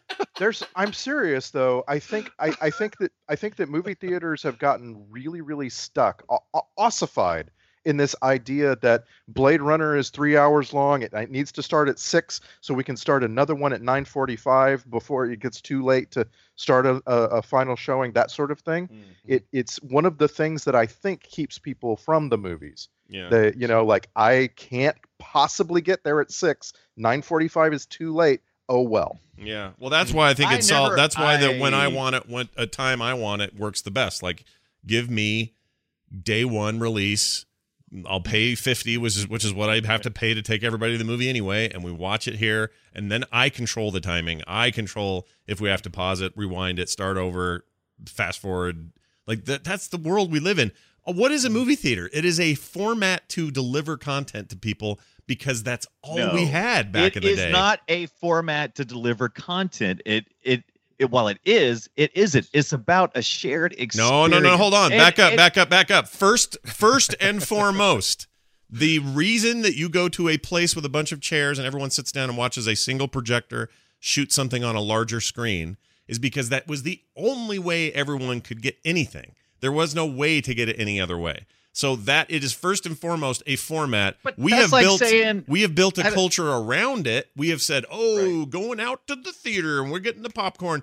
We've bought into it. I get that. And now it's tradition and it has nostalgia like any other thing that we think is cool. But at the end of the day, it's just a the way we got it and now we can get it a billion other better ways. Look, okay, going to the movies is the first independent thing you do as a young adult. It's the first independent thing you get to do, and it is not nostalgia. It is a it is something that we all go through as especially as Americans. When you get to a certain age, you want to hang out with your friends, but be in a safe environment, and most parents are ex- okay with you going to the But we'd find another way. We, we thousands of years of human history have happened before movies were ever anything. So they, I- there's not. It's not like it's the only way to do that. That's just one. That's a thing Sure, we've I- built, and I get it. I just want to I just want to say you're both pretty on this, and here's how. I I went to see I went to see it, and I can't imagine someone sitting alone at home watching it liking the movie as much as I like the movie because I was in a theater surrounded by people who were laughing so hard at all the comic relief in that film. Mhm. And most of the comic relief would have flown past me if if I hadn't been sitting with a crowd. If I was by myself when it suddenly there's a smash cut to a bunch of boys in their underwear, I would have I would have still been worried about the next scare. Mm-mm. But everybody gives uh, the presence of all these other people gives you permission to laugh. sure, but if you had a, if you had a, film if you so had a, much better. if you had a room So of ten or fifteen, right. if you had ten But- or fifteen people in a room eating pizza rolls and watching a movie and Yes, laughing at it, you'd be fine. you are correct as Sign well. me up. Both correct. I By the want to go to this pizza roll party. will uh, will the fact that people you know have the opportunity to watch a majority of the movies that they want to watch day and date at home instead of going to the theater make their behavior worse when they go to see the big budget Star Wars film or big superhero film in the theaters because they're so damn used to Partly, I can yeah. talk as loud as I want and then you know turn my phone on if I'm getting bored. I think and, so. uh, yeah, I do think so, and I think that's what we're so seeing now. doing it. Uh, yeah, I think Yeah. that's literally what we're seeing is that Mhm. people don't have the decorum anymore. People used to dress up and wear freaking fedoras and suits when they go to movies, Yeah. and they don't Now, do that where- Here's anymore. where I think Brian Dunaway has a great point, and that is you get a better experience watching something among strangers than among friends and family. Your friends and family come over with their stinking dogs and they got to go walk the thing and somebody has to use the bathroom. Can we pause and this all, all this stuff in in public you have a a experience that's governed by some sort of mores that we've all agreed to and it, and it's necessarily a better time. But then there's the cost. Disagree. I don't think it's a better time. it's, not a better time because people still get up and pee. People still get in your way. Now they're using their phones. Now strangers who you don't know, who you can't why- say, I can't say, I get at home. I can go, Nick, turn your freaking phone off, dude. We just started the movie. I can't turn over to fat guy and go, dude, turn off your freaking phone. I can't do that. Do you know why movies have typically been targeted towards the teenage market? Is because they're the ones going to see the movies primarily because people like me and you get older. We go, I'm sick of experiencing things with other people. I want to stay home But and do it my kids aren't going to movies anymore. That's, this is the big drop in I the money.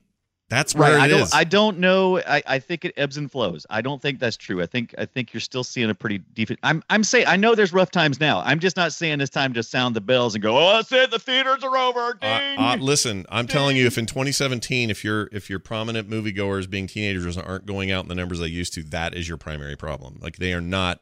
That is not Yes, happening, and people, it's because they are don't care. Like there's a whole generation's like, yeah, I'd go see it. That sounds exciting. We'll see that. Or or oh, we're not doing that. We're gonna watch YouTube all night. Okay, like they don't Yeah. care. Right. They really I- don't can care. I, I want to raise a related subject because I think it's just fascinating. This list came out yesterday of the IMDb top 20 films since 2000. So if you took the IMDb top movies and removed everything that was made before January 1st, 2000, what are what are the films?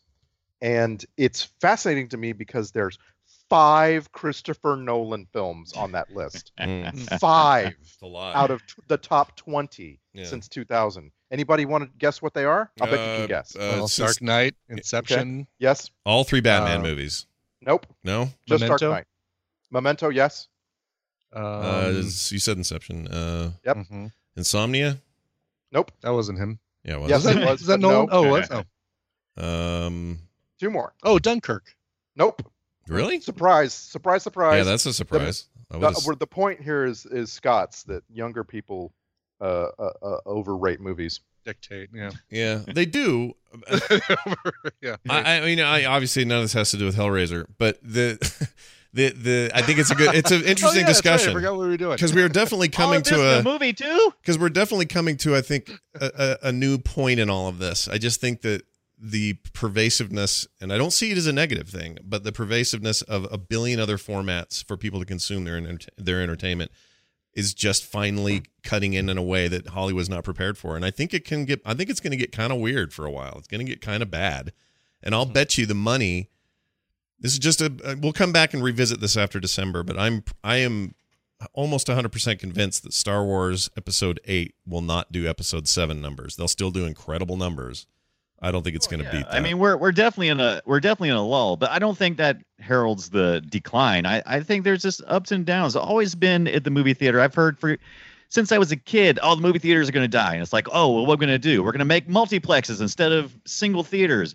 Okay, let's do that, and that works for a little while. Oh, it'll And they- never die. they backed It- out. There'll never be a death. It'll be it'll Right. be a it'll become boutique the way that vinyl records or the way that um I don't know, like you can make a great cup of coffee at home, but you're always going to want to go to coffee shops. Like I get that these things exist and why they exist. I just think it's about to change. I think the Alamo Drafthouse people are way ahead of the curve on this. Oh yeah, absolutely. and Agreed. um Yes, and they right. i think that's the future of theaters but that means Which is- less of them and it means less giant m- money and here's making the funniest part of that. Yeah. The, you know, the fact that Alamo Drafthouse does so well, and they are a theater where you pay people extra to deliver food during the movie, to walk in front of you and put Yes. you know items of food. Like they're they're the best place to see a movie because they have a zero tolerance policy on interruptions in the film. Yet Get the they interrupt, interrupt yeah. the film. Yep.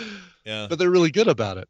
yeah but it, yeah. that's that's to me what is a movie's about. A movie is about an experience. It's not necessarily about the movie itself. Yeah. I can I can sit down by myself and watch a movie and enjoy the art of it, but I I it's it's an experience for me definitely. So mm-hmm. boutique it up, please. Mm-hmm. Well, and I just want to I want to come back to this 20 since 2000. The other two Christopher Nolan films were Oh uh, Inter, Interstellar and The Prestige.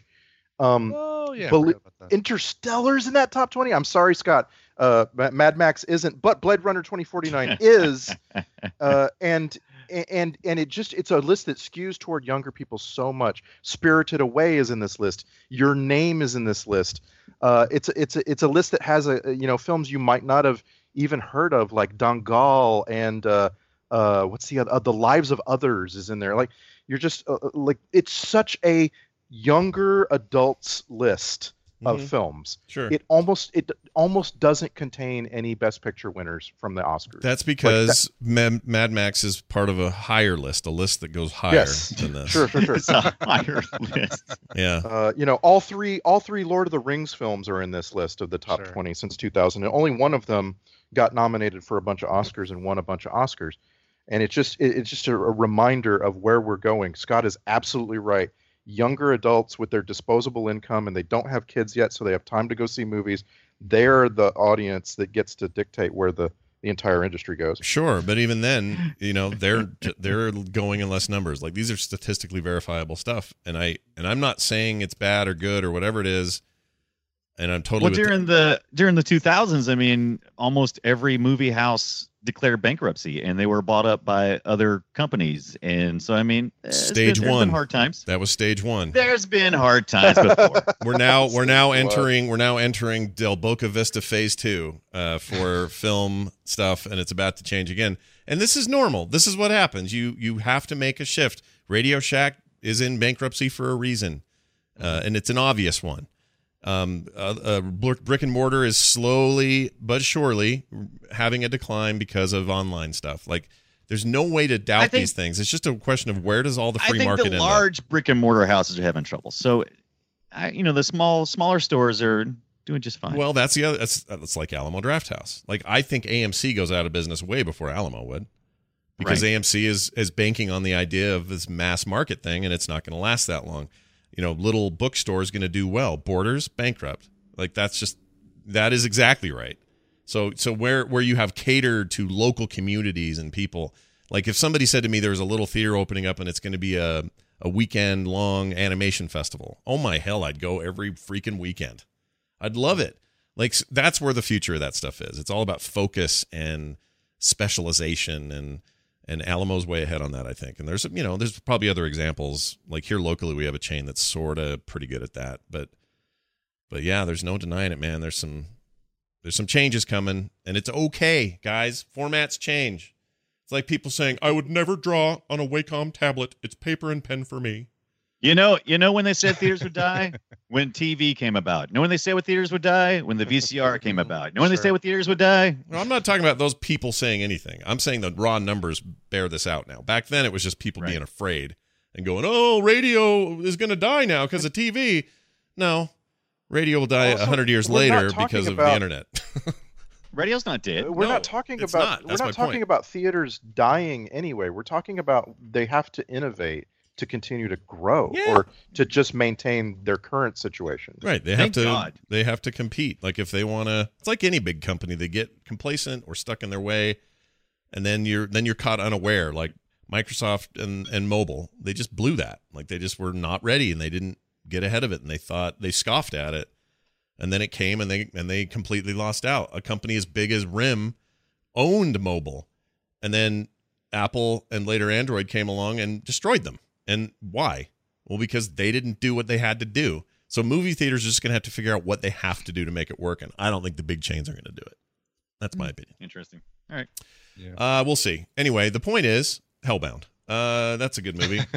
Hellbound. I bet we have some clips to we play. totally do. I got some right here. In fact, I'm going to play these here clips of Hellbound. Uh, we begin with this one.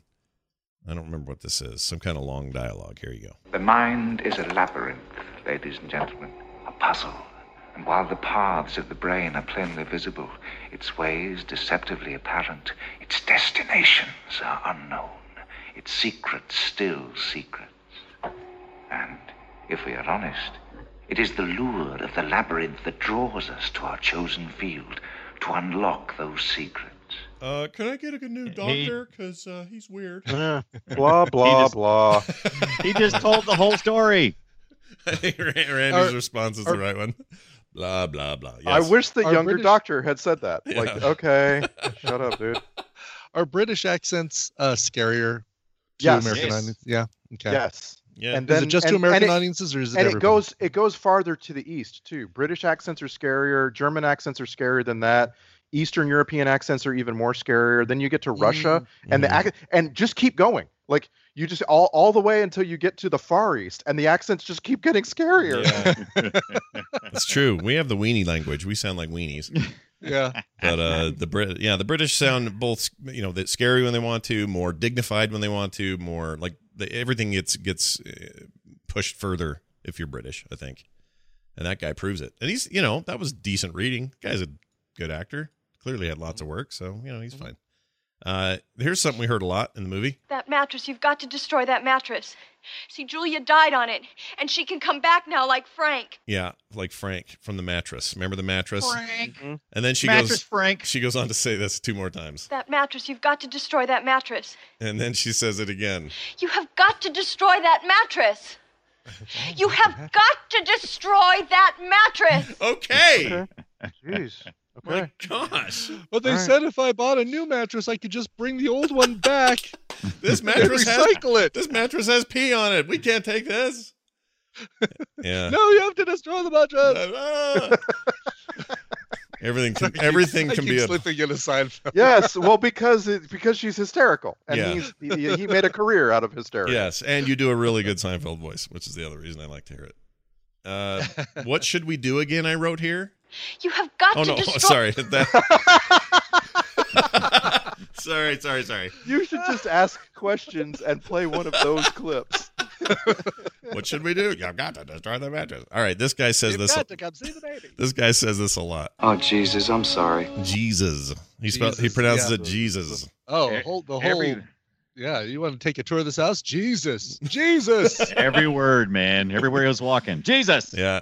And I just like the Z, the hard Z at the end. It's pretty good. He's also uh he's British, the Gorman guy, but he always plays American in everything he is does. But he's a British man.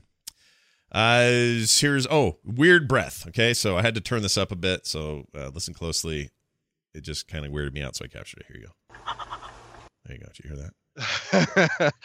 The Yeah. whole movie has that stuff, and I was actually impressed with the sound. Although I got a little tired of the main guy in pain going, "Oh, oh, Oh you yeah, know? his vibrato pain. Yeah, yeah." that was pretty Oh, yeah. bad. But Did- yeah. Maybe you captured that. Yeah, a little bit later. Let's see. Uh, hey, how people answer their own questions. I wrote. How are we feeling today? Better? Good, good, good. Didn't even pause. Nope, nope. I'm not listening. I hate that so bad. In real life too. It doesn't have to be a movie. I don't like people to answer their own questions. Uh, here's a what? Oh, yeah. 105 years, and he still doesn't know my name. I didn't get that. What was the joke there when he? Uh, was it just because he was I crazy? That, I think the, He's that crazy, lunatic. Scott.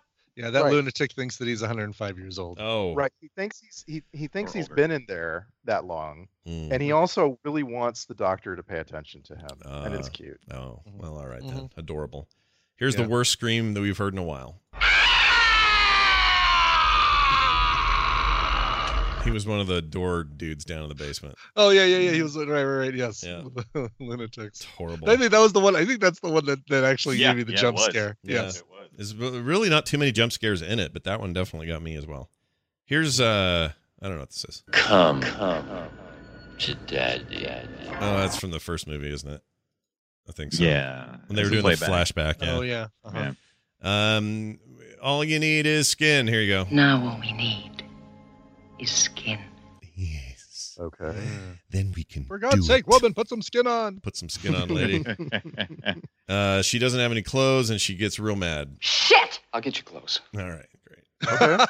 Jeez. It's a really big shit. Jesus. I'll get you close. Yeah, she gets really mad. He's quick to respond, though. I like that. It's almost as good as that shit one from like a few, Shit. few Ryan does a really good impression of that.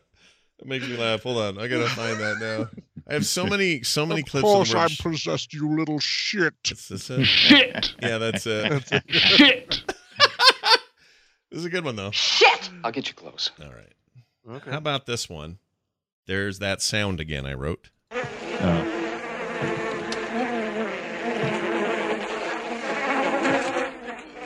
I don't like flies. No, and that wasn't just the house fly. That was those those green flies that bite. Yeah, horsefly, like Oh, horseflies, yeah. kind of. Horse Yeah. flies. You ever have a bad horsefly bite? I have. It's the worst. Oh yes, Oh, it is yeah. terrible. I don't like you it. Feel, you can feel the fly on your skin long after it's been killed. Yeah, and then when they do that, they, it hurts and it swells, and it's because all their little poopy legs got into your blood. Freaking, they've been they've been sitting on poo all day. Your little miniature E. coli's in your skin. That's right. Let's make a horror movie called Horsefly. Yes, I'm in. Mm-hmm. I'm in. I'll bring the budget. You bring the actors. Let's do it. Here's a hard slap. That's pretty good. Wow. Yeah. Like knocked her on the floor. Yeah, that was all right. Uh, here's Ibbott and a weird thing he said to his prom date. We found this old tape, and man, you were really creepy back then, Brian. So I don't know what to do with this, but here it is. So ripe in your confusion, so luscious in your pain. Jeez, what? How did anyone want to go out with you? Like, what was the I deal? don't know, but I kept getting dates apparently.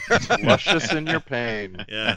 Oh, we forgot to mention those weird writhing uh, naked girls under sheets. oh yeah, I'm the sliding. The little bed goes out, bed goes in. Yeah. Bed goes out. That's Oh, his. wait. That's his own private hell. Is that he's constantly teased by these hot women under sheets, Yeah. and when he goes to have sex with them, zoop, they slip back underneath. Yeah. Just do the sheets and be done with it. yeah. Did we did we talk about how this movie was originally given an X rating by the MPAA? No, I'm not surprised though. So, um, you know, the most corrupt organization that's ever existed, and and uh, the filmmakers just paid them off to change it to R. But it's just weird to me that the film gets an X rating, and you know, you're going for the goriest thing ever, but we gotta kind of kind of gotta obscure the nudity, you know? Yeah, Mhm. yeah. There was a lot Uh, of nudity. Oh, they and they stuck with the only one boob at a time. So Yeah. that was all right. Just All right. Who was the Just guy that weird. f- Jack Valenti? He was the founder of the MPAA. That guy's a weirdo. Mm. I don't like him. Yep. Uh, here's uh, what's this? This is he. I don't know what this is. I remember. Oh yeah, he remembers. That's it, Dill. Pepperidge Farm remembers. Oh, I'd love it if he did that. Just in like an outtake. That would be so good. that would be great. Yeah. I wrote, "What the hell, man." Ugh. What is with his Scream. I, I hate it. his? So many chains. I don't. That like was it. the most effective creep out for me. Was that weird oscillating scream? Mm. Mm. It was Did that work for you? Because it just I don't know. it freaked me out. Yeah, I I didn't want- like it. I wanted it to freak me out. It just annoyed me. Yeah. Um, all right, the mom in the flashbacks, the one that was always saying, "Take care of my daughter, help my daughter." That one uh, was always doing that. She made a weird honk sound, so I recorded. I recorded it. Here it is. I think it was right when she, they someone put their hand over her mouth and pulled her away, but it just made that. It's pretty good. Uh, all right. Well, is that it there? Uh, oh, one more. Pissed blood! Okay, great. Wow. Yeah. Gee. You always forget that's Was- in there. It's in that Was movie. there anyone in this movie who pissed blood? No. Like who really? It's not that I me, but not. They the- saved it for the third one. They saved it for the third one. Sure. Paused and I pissed blood. Yeah. Dep- if you're on the mattress, you automatically piss blood. Oh, we didn't even talk about that maggot guy with his knife, and that was gross. And he cut his own wiener at one point. Did you see that Oh, part? Mhm. There were Yeah. there were lots of like the yeah the we had the wieners on the uh the the final um, obelisk monolith thing that comes out at the end, but there was Mhm. also some in the hell chamber too, Mm. dangling like chained up on the sides. Ugh. I tried to take a screenshot, but I kept getting the Netflix the Netflix um pause bar kept coming up over it, so I was like, eh, I'm not going to get a picture of that to send you guys. Oh shoot. I, well, I it's. I, it's too bad we can't get wieners on the internet at all. It's like they don't. I know. I know. Um, all right. Well, in that case, we're now here.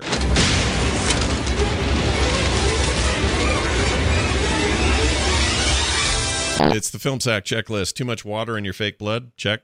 Uh, the Chatterer is still the coolest. Check. And worst Rubik's Cube competition ever. Check. Aw.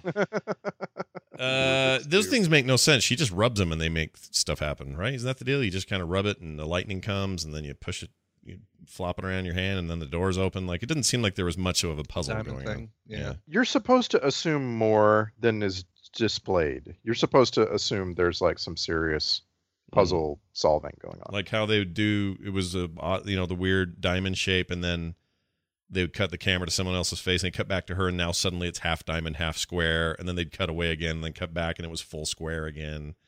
Yeah. Like, come on. We're playing with you're playing with fire over there. Here's your uh here's your uh, uh Star Trek connections. Andrew Robinson played Larry Cotton. I don't know who that is. In the first one, oh, in the first one. Is Oh, because they had to show him for flashbacks, Right. yeah, and then That's- refused to come back for the next one. Mm. What was his deal? Why didn't he want to come back? Did he say? What his problem he's a, was? he's a great actor. Oh, I'm better than this. I'm not coming back for this foul stench. Star Trek grade, uh, Star Star Trek grade, Star a soundtrack grade. I give it an L. Thank you. I give it an L for loud. It just seemed loud. And Yeah. At the beginning, it kind of it sounded familiar. I was trying to place it. Uh, it seems like the music at the very opening sounded kind of like uh, d- uh Hellraiser one. what was it? No, no, it, it sounded like Batman. Oh. it sounded like that Batman Tim Burton. Oh, that that, era. that brr, brr, brr. I know what Yeah, you mean. yeah. Yeah, the the build up thing. Yeah, I could hear that. Anyway, it wasn't really that remarkable, other than it was kind of loud. Uh, we now enter the Twitter post where you guys sum it up in 140 characters or less. Tradition states that we have to start with Randy, and so we do. Randy, go. Hellbound Hellraiser 2, the most boring hot body horror film ever.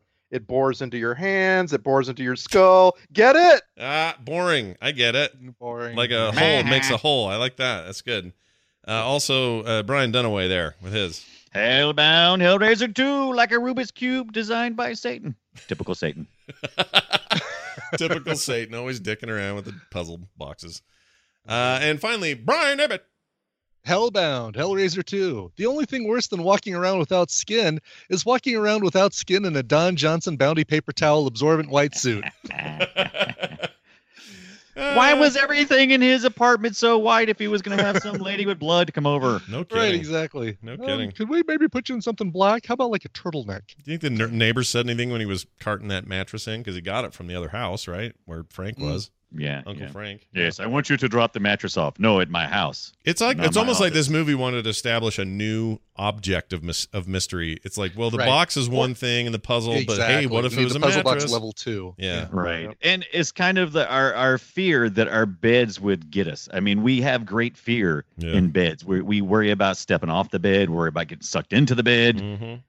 You We were keep you- well. So I I understand that, especially when I was younger. I would have like um, I don't know. Bed was a place of both comfort and also sometimes claustrophobic moments. It is where you sleep, and sleep is when you have nightmares. So there, I can see the association. Sure. And Mm-hmm. if you're having a lot of bad dreams, you don't want to go to sleep, so you don't want to go in your bed. I can totally see that. It's also where you get to do it. Oh, really? Yeah. Do, do what? Well, penis, vagina. All right. Um, let's move on to an email. Tell us more. Oh, yeah, tell us more about this. what did I say on TMS? Oh, it's when Pedro goes down to Virginia. Nice. Okay. Uh, here's this. Oh, very suspenseful. It's the alternate title just handed to me. This was almost, almost called Doctor Technical. Uh, sorry, Doc, Doctor Tentacle Head rides again. Boy, I read that terribly. Or more like Pin Dead. ah, wait, I get it. Because Pinhead died. See, Hit dead. Sure. he'll come back though. Don't worry, everybody. Also, the guy that plays Pinhead in the newer movies, because that one dude quit after seven or eight, uh, is nothing like Pinhead and is terrible. So you should go look those trailers up. It's really bad. No, Yeah, do it. I'm No, I, didn't. I demand it. You have to do it. you can't make me. Jeff wrote in and says in our emails here at uh, filmsack at gmail.com, he says, You made a statement on Dreamcatchers about Stephen King working out his issues through Dreamcatchers. I'm pretty sure the poop aliens came from him being hopped up on narcotics, which can give you wicked bad constipation. Use too much, and I bet the amount of force he needs to relieve himself felt like Ah. expelling an alien. If you uh, if constipation binds you up too much, sometimes you have to get manually disimpacted. Uh, says yeah. He, No. says, he says yep. A doctor, a PA, or a nurse, etc., sticks their hopefully gloved finger in your hoopter and pulls a poop out. It's not pleasant for anyone, Jeff. I feel like Jeff's been through some stuff. He's seen some Right? things. Yeah. Yeah. I think you- I think you have. Sorry, buddy. I'm sorry, man. I don't know what happened, but good luck to you. At least your name is with a J. I hope I never have the issue, but if I ever do, I might just have to stay home and, tr- uh, you know, perform the operation myself before I go let the doctor do it. yeah. Hey, fact, doc. You make me want to go eat a bunch of fruit right now, for real. Just something to loosen you up. Jeez Louise. Uh, anyway, there's Roughage, roughage. there's that. Now, next Ah. week, uh, we are doing another movie, and I've forgotten Yes. what it is. What's our next it is Halloween called movie? Wes Craven's New Nightmare. Oh, Nude, Nude? Nightmare. The Nude Nude, Nightmare? Nude Nightmare. Mhm. Sure. Why not? This is the one that was like way later. It's it's him returning. 1994. Yeah. Not to be confused though with the with the new one with um, Rorschach, right? No. Right. Right, right. No. Uh, the kid from Bad News Bears. No, it's not him. Uh, 1994, and guess what, guys? It's an actually highly rated horror film. We have Right. we have rarely seen a horror movie that has ratings this high. It's actually at 77% on Rotten Tomatoes. Yeah, and it's uh, uh, what's his name's return? Uh, Wes Craven coming back to the series because he had Yeah. stepped away Yeah. for quite a while, and then was like, "Hey, I'm going to bring it back," and it's got that original girl in it.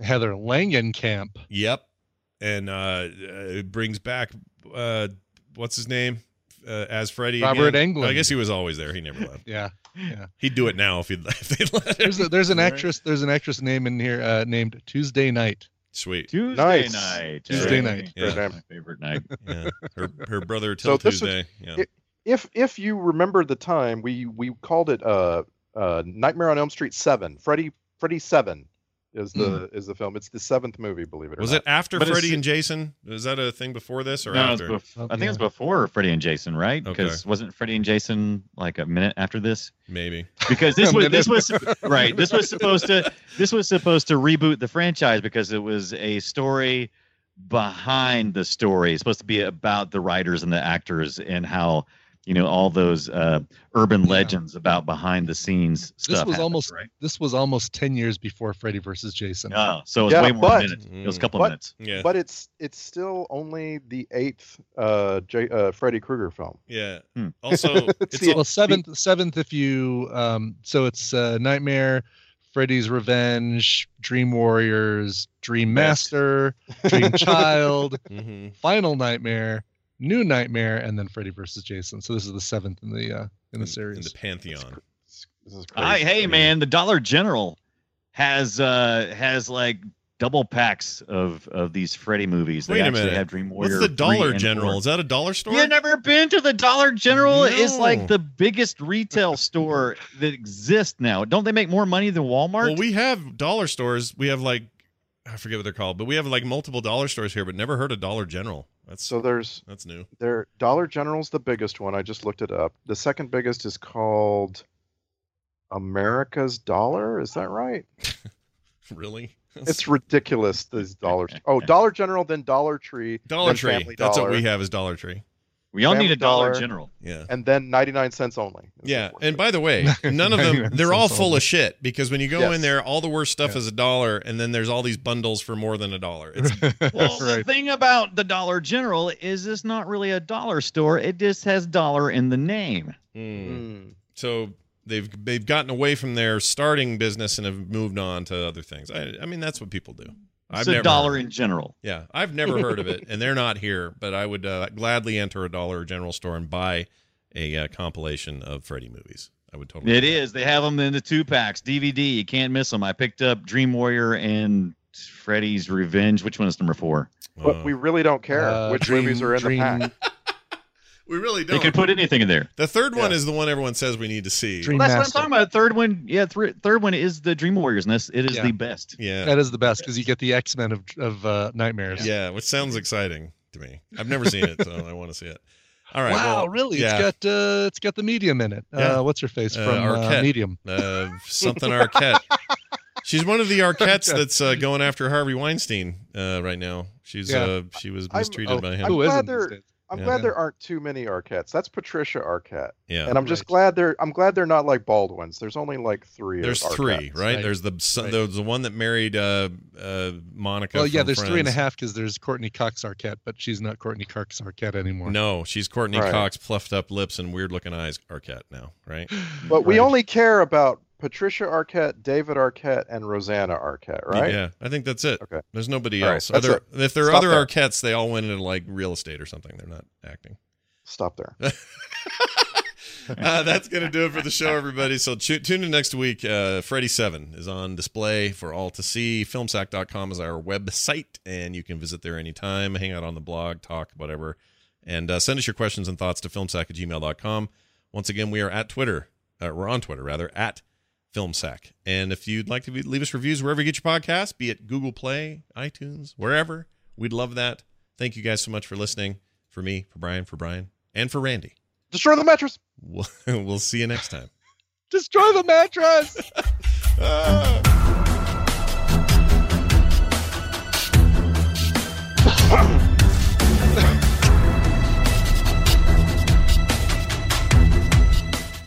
Oh, wait.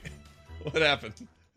Hold This on. is the best film sack I'm outro, sorry. outro we've ever This show had. is part of the Frog Pants Network. Frog Pants Network. Get more right. shows like this at frogpants.com. I'm not playing the whole thing.